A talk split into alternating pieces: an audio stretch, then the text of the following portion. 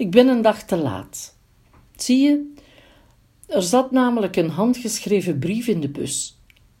Handgeschreven met postzegels en al. Van al de steunbetuigingen, persoonlijk of online, greep deze brief me onmiddellijk bij mijn keel. Er plopte iets in mijn hart. Dat iemand de moeite had gedaan om eventjes aan tafel te gaan zitten en een persoonlijke brief te schrijven, zette een emmer verdriet open waarvan ik niet wist dat ik die aan het volgieten was. Sophie is ook haar mama verloren. Ze weet dus waarover ik het heb. Ze nam de moeite om het te schrijven, om te vragen jouw verhaal te blijven vertellen. Ondertussen ben ik weer aan het werk, mams. Dat is blijkbaar de enige manier om niet aan jou te moeten denken, niet te moeten voelen. Doet dat niet raar? vroeg iemand me gisteren.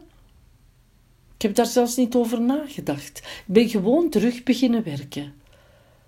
Een uitvaartondernemer belde me en nu ben ik aan de derde uitvaart bezig dit jaar. Nadat ik een half jaar geen aula had gezien, behalve dan bij jou. Werken is de enige manier om niet aan jou te denken, dus werk ik veel en lang. Ik probeer te vergeten dat je dood bent. Ik probeer niet om jou te vergeten. Wel, dat je niet meer bent. Terwijl ik daar elke minuut mee geconfronteerd word. Belachelijk dus. Rouw. Ik heb er zoveel over geleerd. Zoveel mensen mee geholpen in mijn praktijk. Om dan nu tot deze enige conclusie te komen. Er is niets zo ondefinieerbaar als rouw. Waarom wil ik dan zo graag in kadertjes schieten, in theorietjes, in structuren? Onnozele drien dat ik ben. De laatste weken verandert alles van minuut op minuut daarom. Werken is zo ongeveer het enige dat helpt en dus doe ik dat veel. Maar ik ben zo moe, mams. Zo moe van jou te missen. Van s'nachts wakker te liggen. Te wachten tot jij komt spoken. Een teken geeft. Ik ben zo moe van al die eerste keren die al zijn geweest. Eerste kerst zonder jou. Eerste nieuwjaar zonder jou Eerste keer verjaardag van de grote kleine zus zonder jou. Eerste lesdag aan mijn allereerste lesgroep in mijn eigen school zonder jou. Volgende maand ben ik jarig. Mijn allereerste verjaardag zonder jou. Ik heb veel volk uitgenodigd om pizza te komen bakken in onze speksteenkachel. Dat betekent deeg maken, groenten snijden, saus maken, recepten opzoeken. Dan kan ik weer werken op mijn verjaardag. En vergeten dat ik deze vier zonder jou.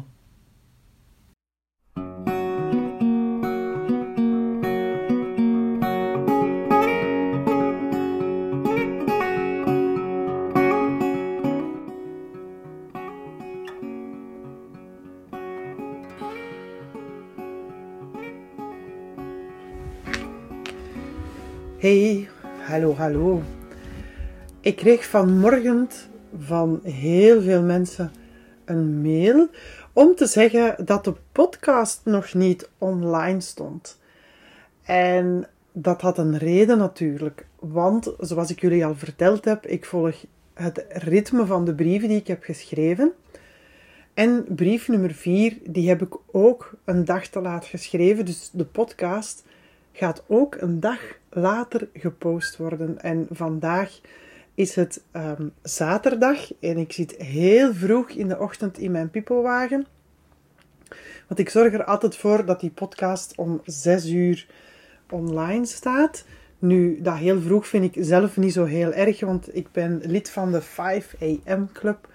Wat dus wil zeggen dat ik echt elke morgen rond een uur of vijf wakker ben en vaak ook um, om vijf uur opstaat. De reden dat ik toen, drie jaar geleden, een dag te laat was, dat heeft Chris jullie in de, de brief al voorgelezen. Er zat een handgeschreven brief in de bus. En ik was daar echt van aangedaan op dat moment. Gewoon het feit dat iemand een brief had geschreven.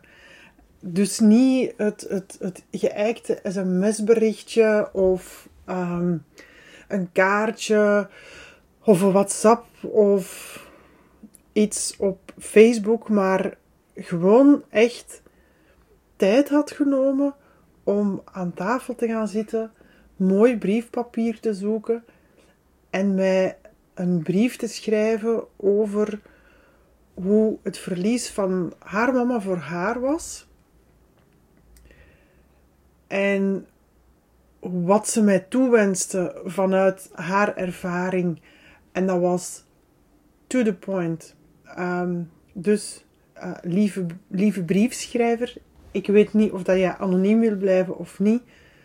Maar ik ga het sowieso respecteren als je aan het luisteren bent. Sophie, um, met jouw naam weet niemand wie dat jij bent. Maar als je aan het luisteren bent naar deze podcast, dan wil ik heel graag dat je weet dat dit heel veel heeft gedaan voor mij. En het heeft zoveel gedaan dat ik ondertussen, als er iemand, iemand dichtbij verliest, ook zelf de moeite neem om een kaartje te schrijven of om een brief te schrijven. En een kaartje te schrijven, daarmee bedoel ik dan echt wel de twee kantjes vol. Um, maar om mensen meer te zeggen dan gecondoleerd of veel sterkte of ik denk aan jou. Omdat dat voor mij zoveel heeft gedaan. En het gekke is dat ik, dat ik toen, toen mijn grootvader stierf, dus de vader van mijn mama, en zij ook bezig waren met de uitvaart en dus heel veel kaartjes kregen, dat zij toen ook, toen we de kaartjes van de, de uitvaart aan het openen en aan het lezen waren, dat zij toen ook zei van, ik ga vanaf nu altijd, als er iemand overlijdt, proberen om een kaartje te schrijven met iets meer dan veel sterkte. Zij had ook gevoeld wat dat deed. Het, gewoon het feit dat iemand de moeite nam om samen mee met jou, of mee met mij in dit geval dan, even stil te staan bij dat verlies en dat verdriet. En het feit dat ik die brief toen kreeg, dat heeft ervoor gezorgd dat ik, dat ik echt heel de dag mij um, verdrietig, maar ook heel erg gewaardeerd voelde. Heel erg gezien. Ik denk dat het dat is. Ik heb mij heel erg gezien gevoeld. Ik ben blij dat ik aan podcast nummer 4 ben gekomen en dat ik dit opnieuw lees, want ik besef dat ik dat het laatste jaar eigenlijk niet meer heb gedaan. Het laatste jaar zijn er in mijn omgeving ook mensen die iemand zijn verloren, ouders, partner, um, die, mensen die gewoon dicht bij hen staan. En daar heb ik dat dan eigenlijk niet meer bij gedaan. Dus podcast nummer 4 is voor mij ook wel ja, een, een, um, een herinnering aan de grote kracht van een handgeschreven brief of een handgeschreven kaart. En ik wil jou uitnodigen om dat vanaf nu ook te doen.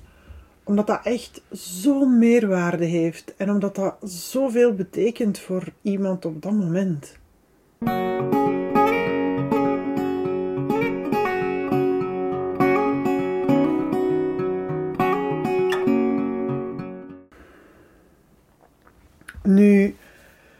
Wat er ook in een brief staat van deze week, is dat ik ook gewoon terug aan het werken ben. En ik had daarvoor ehm, vier maanden of bijna vijf maanden zelfs via palliatief verlof genomen. ik had mezelf dat toegekend, want ik ben zelfstandige in hoofdberoep. En wij hebben de palliatieve zorg helemaal zelf gedaan. En ik voelde ook dat sinds ik van Bali was teruggekomen, dat ik het voor mezelf, maar ik voelde ook dat ik het voor mezelf nodig vond om daarin te duiken, in het sterven van mijn mama. En dat ik er echt voor haar wilde zijn. En ik voelde tegelijkertijd ook dat, ze heeft dat nooit uitgesproken, maar dat dat iets was waar dat ze echt wel heel veel aan gehad heeft. Dat ze, ik denk dat ze op dat moment voor zichzelf besefte dat het iets was dat ze niet alleen kon doen. Dat sterven of de weg daar naartoe. En ze heeft zich helemaal opengesteld voor mij. Dus ze heeft dat echt helemaal toegelaten om voor haar te zorgen.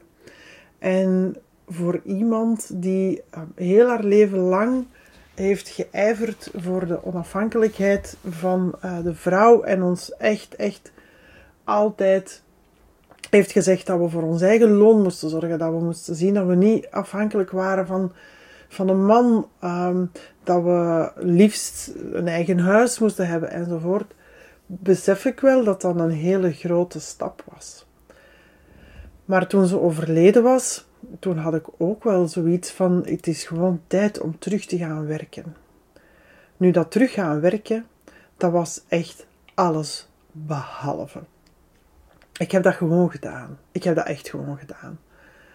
Ehm, ik liet mijn opdrachtgevers weten dat ik terug beschikbaar was. En ik denk dat ik de dag daarna al direct een, een uitnodiging kreeg om een volgende uitvaart te doen.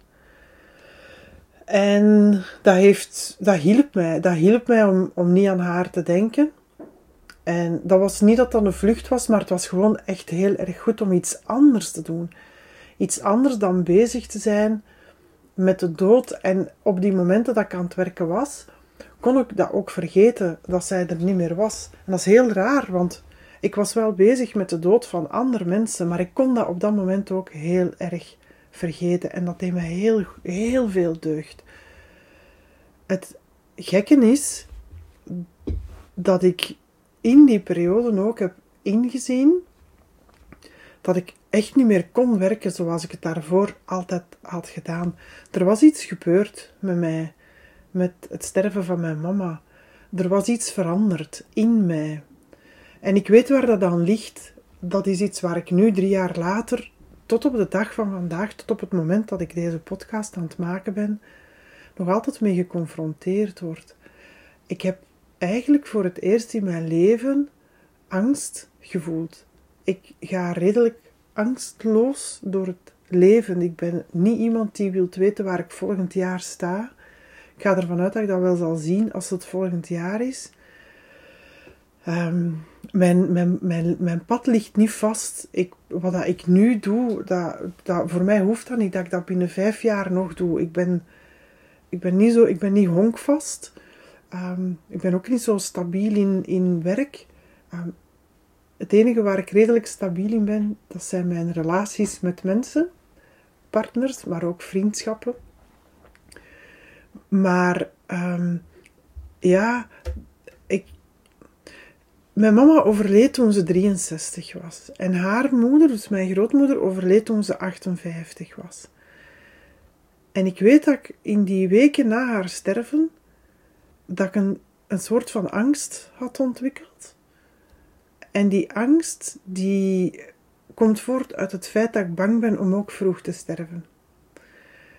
En vooral dat ik dat ga doen zonder dat ik van betekenis ben geweest voor de wereld, voor de mensen om me heen.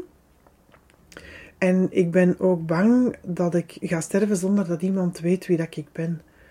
Wat dat compleet irrationeel is.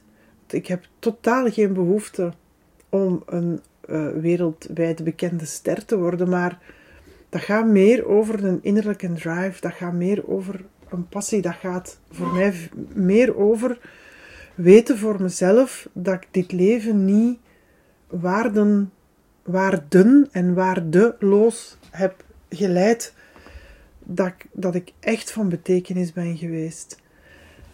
En dat is een angst die mij die tegelijkertijd ook een, een drive is geweest om de dromen die ik had in werkelijkheid om te zetten.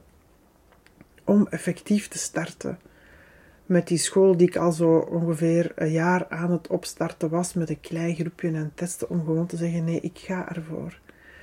En die drive heeft er ook voor gezorgd dat ik ben gestopt met werken voor uitvaartondernemers. En dat ik voor mezelf heb gezegd van ik doe dat niet meer, ik ga niet meer 20 uur aan een uitvaart werken en eigenlijk maar voor 10 uur betaald worden, want dat is hoe dat het nu op dit moment er in de sector nog altijd aan toe gaat. Maar dat is een andere podcast. Spreker of preker. Ik denk podcast nummer 3 als je daarover alles wilt weten. Maar dat is allemaal daar ontstaan en dat is dus allemaal ontstaan ja, van, vanuit een angst om vroeg te sterven en vergeten te zijn. En soms is die angst zo groot dat het een, een angststoornis is, uh, maar daar ben ik aan aan het werken. Vaker is het een drive om echt wel mijn goesting te doen en te doen wat ik wil doen. Zonder mij nog te laten afleiden door allerlei andere dingen. Tegelijkertijd heb ik in die periode ook. Ehm, ik heb dus heel veel dingen stopgezet. Ik ben gestopt met werken voor de uitvaartondernemer en ik ben gaan kijken naar de familie zelf als ja, mijn klant, zal ik het dan even noemen. Ik wilde werken rechtstreeks voor de families. En ik wilde eigenlijk ook afscheidsceremonies gaan doen uh, die niet per se in de aula plaatsvonden. Als mensen mij belden en zeiden van eigenlijk willen wij gewoon thuis in de huiskamer iets doen of in onze tuin, dan vond ik dat dat moest kunnen. Ik, de afgelopen jaren heb ik dat wel vaker gedaan, maar ik deed dat dan meer Ehm, ik kreeg die uitvaarten van de uitvaartondernemers, omdat die zo het hadden van ja, die mensen willen iets speciaal, dat is voor Katrien, die lost dat wel op. Dan moeten wij er niet meer aan denken. En daar, op, op zo'n moment voel ik mij tip-top. Dan voel ik mij echt goed. Als mensen voor een rebelse ceremonie kiezen en het totaal anders willen doen dan anders, dan ben ik niet 100%, maar dan ben ik 500% in mijn element. En ik heb in die vierde week na het overlijden van mijn mama besloten dat dat ook de manier was waarop dat ik wilde werken en dat ik het ging doen.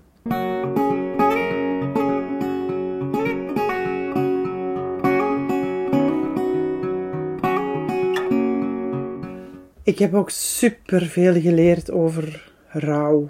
Oh boy, heb ik veel geleerd over rouw. Vooral dat ik zo fout was om rouw te proberen te definiëren, ook voor andere mensen.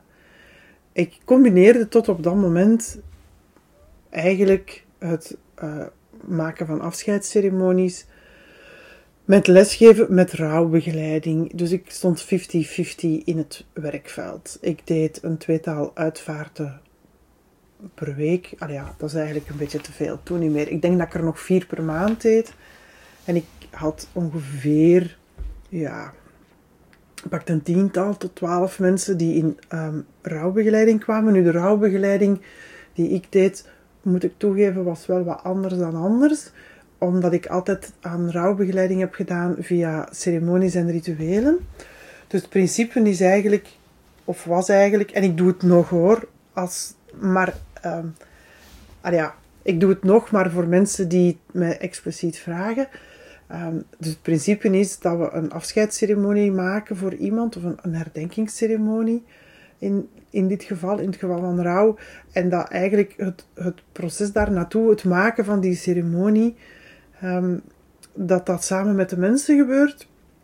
En dat de mensen um, door die ceremonie zelf te maken opnieuw worden ja, geconfronteerd met hun rouw en daar ook wel een aantal schakeltjes op een andere manier kunnen opzetten, zodat ze dat beter kunnen integreren in hun leven en dat die ceremonie effectief ook weer een veranderingsmoment is in dat rouwproces. Maar genoeg uh, daarover. Dat was dus wat ik deed.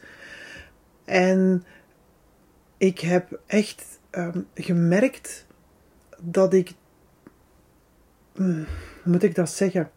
Het is niet dat ik vond dat ik gefaald had in die rouwbegeleiding, want ik kreeg feedback van mensen dat, dat ik hen heel erg geholpen had en dat ze ook heel erg geholpen waren. Maar ik merkte gewoon voor mezelf, doordat ik daar altijd een logische verklaring aan probeerde te geven, dat ik misschien hier en daar wel wat dieptes gemist had. Ehm, en die logische verklaring daaraan geven, dat was niet zozeer voor de mensen zelf, maar, maar voor mezelf. Hè. Ik wilde blijven bijleren, blijven theorieën ehm, integreren, blijven boeken lezen. En mijn bedoeling was om, om kennis op te doen en met die kennis mensen zo goed mogelijk te helpen. Maar ik heb moeten ontdekken met scha en schande dat er niks zo ondefinieerbaar is als uh, rouw. En dat hoe ik wil werken in rouwbegeleiding, dat dat veel meer gaat over mensen handvaten geven waarmee dat ze het voor zichzelf kunnen plaatsen dan dat ik hen ga helpen plaatsen. Nu, voor sommige mensen die luisteren, die zeggen misschien ja, dat is toch heel erg logisch. Zo werkt coaching of vrouwbegeleiding toch, en dat is effectief ook zo.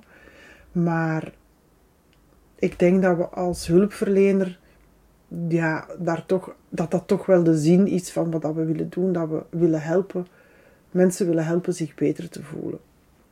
En ik heb toen beseft dat ik dat ehm, niet meer kon. En dat ik dat, omdat ik zelf, mijn kijk op rouw zelf veranderd was. En ik ken alle rouwtheorieën. Um, ik, heb, ik heb daar alle opleidingen, denk ik, die dat er bestaan, voor gevolgd. En toch, op dat moment, besefte ik dat ik verkeerd zat. En ik ben gestopt met die rouwbegeleidingen. Dat heeft nog een aantal maanden geduurd. Ik heb die mensen, ik heb dat netjes afgerond of die mensen netjes doorverwezen. En de reden waarom dat ik daarmee gestopt ben, is heel eenvoudig. Als ik het niet geloof, dan gelooft jij het ook niet. En ehm, ja, wij zijn geen domme mensen. Hè? Jij bent niet dom, ik ben niet dom. Als ik het niet geloof, dan, dan voel je dat. Als, jij voelt dat als jij dan bij mij in begeleiding komt en samen met mij werkt aan een afscheidsceremonie. Dat je voelt dat je weet dat, dat er iets niet klopt. En bij mij was dat dat. Mensen voelden dat aan mij, maar ik voelde dat ook gewoon aan het werk dat ik deed. Ik had toen nog mijn atelier in Schoten en ik ben ja, gestopt met rouwbegeleiding. En in dat opzicht is het overlijden van mijn mama een heel diep en intens veranderingsmoment geweest. Ik heb beseft dat wat ik aan het doen was, dat ik dat eigenlijk niet deed vanuit mijn volle goesting of niet meer. Ik heb ook beseft dat wat ik deed, dat ik daar heel goed in was, in alle aspecten van mijn job, in de ceremonies, in de rouwbegeleiding en in het lesgeven, maar dat ik het altijd deed vanuit een. Ehm, er was altijd iemand anders die mij vertelde hoe ik het moest doen. En dat klopte niet meer voor mij. Ik wilde beginnen met 100% mijn eigen verhaal te schrijven. Gewoon mijn goesting te doen. En dat is de reden waarom dat het overlijden van mijn mama voor mij ook het begin is geweest van alles wat ik tot nu toe ben. Rebel Ceremonies, de koffietafels bij Leven, de podcasts. Ja, dat is mijn verhaal. Er is niet iemand die dat daaraan meeschrijft. Ik doe daar 100% wat dat ik wil. In samenwerking met andere mensen natuurlijk. Ehm, nu, we spreken januari 2020 en ik denk dat ik niemand eraan moet herinneren dat het zes weken later er helemaal anders uitzag. En dat al de plannen die ik toen heb gemaakt, dat die vandaag de dag niet meer van tel zijn. Om de heel eenvoudige reden dat de wereld super hard veranderd is. De opleiding die ik in gedachten had, is ondertussen deels online, deels offline gegaan. De uitvaarten die ik in gedachten had, die heb ik niet kunnen uitvoeren. Gewoon omwille van het feit dat ik dan voor mijn werk afhankelijk was van horeca die helemaal op slot zat. Uh, je mocht bij mensen niet op bezoek komen, dus thuis uitvaarten konden ook niet gebeuren. De koffietafels bij leven, dat kon ook niet meer. En ik merk nu drie jaar later dat ik dat wel opnieuw moet gaan herdenken. Dus dat ik opnieuw, dat ik voor mezelf opnieuw moet gaan nadenken over wat dat het nu juist is, wat ik wil en hoe ik dat in de wereld moet zetten. Ehm, maar ik heb geleerd van daar voor hulp te vragen, dus ik doe dat ook niet alleen.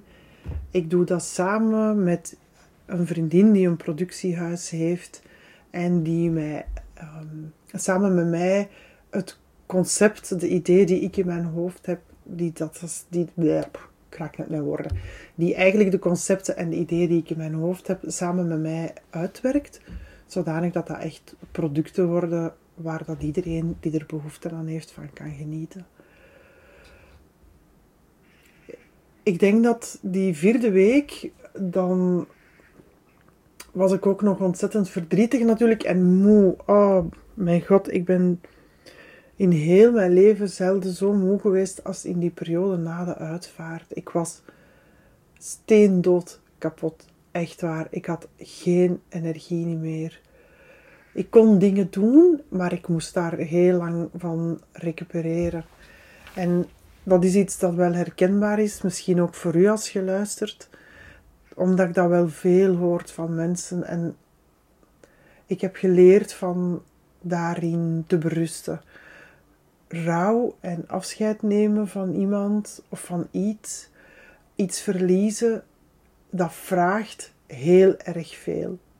En sommige mensen gaan harder werken, gaan sporten, die vinden net energie in het meer bewegen en meer dingen doen. Maar ik ben andersom.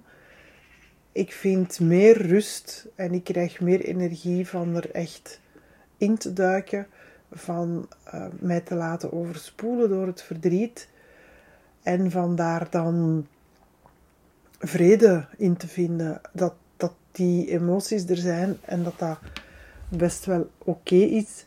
En dat is iets dat ik van heel veel mensen ook wel hoort, hoor liever gezegd. Dat ik wel toegankelijker ben geworden sinds dat ze overleden is. En dat ik wel dat ik emotioneler ben geworden, dat ik veel gemakkelijker mijn emoties durf uiten als die er zijn. En ik merk dat ook als ik dan toch nog een uitvaart of een afscheidsceremonie heb. Ik schaam mij er niet meer voor. Als mensen mij het levensverhaal vertellen en er is iets aangrijpend en ik vind dat ontroerend en, en er komen dan tranen in mijn ogen, dan zeg ik dat ook gewoon van, ja, sorry, dat pakt mij nu, hè, dat raakt mij. Er wordt altijd gezegd van, nou, dat is niet ethisch en dat is niet professioneel. Echt waar, fuck it gewoon. Bullshit. Laten we alsjeblieft gewoon eens een beetje menselijk zijn met elkaar. En laten we... Er is niks mis mee met geëmotioneerd te worden door wat dat iemand anders vertelt. Daarmee neemde die meneer of die madame zijn verdriet of haar verdriet niet af. Maar dat, dat noemen ze medeleven. Gewoon heel eenvoudig, simpel medeleven. Ik heb nog nooit iemand horen zeggen, sinds ik mijn emoties toelaat, van ja, ik vind dat echt wel niet kunnen dat jij hier aan tafel een traantje laat. Integendeel zelfs. Integendeel. En dat is ook iets dat ik heb geleerd. Ik heb eigenlijk veel geleerd, hè. Hm. Ik vind dat wel mooi als ik daarop terugkijk. Dat nu, nu dat ik daar heel bewust naar terugkijk, vind ik dat wel mooi om om te zien waar die veranderingen voor mij zaten en, en hoe ik daarmee aan de slag ben gegaan. En het is zoals ik vorige keer ook zei, van ik, ik kijk echt uit naar het proces van het hele jaar. Ik heb ook dit jaar de tijd genomen voor mezelf om met die veranderingen om te gaan. En om te gaan kijken wat dat er anders kan en anders moet. En hoe dat ik 100% mezelf kan zijn, zodanig dat ik ruimte creëer voor iemand anders om ook 100% zichzelf te zijn. En met deze woorden ga ik voor deze brief afscheid nemen van jullie. Tot de volgende keer.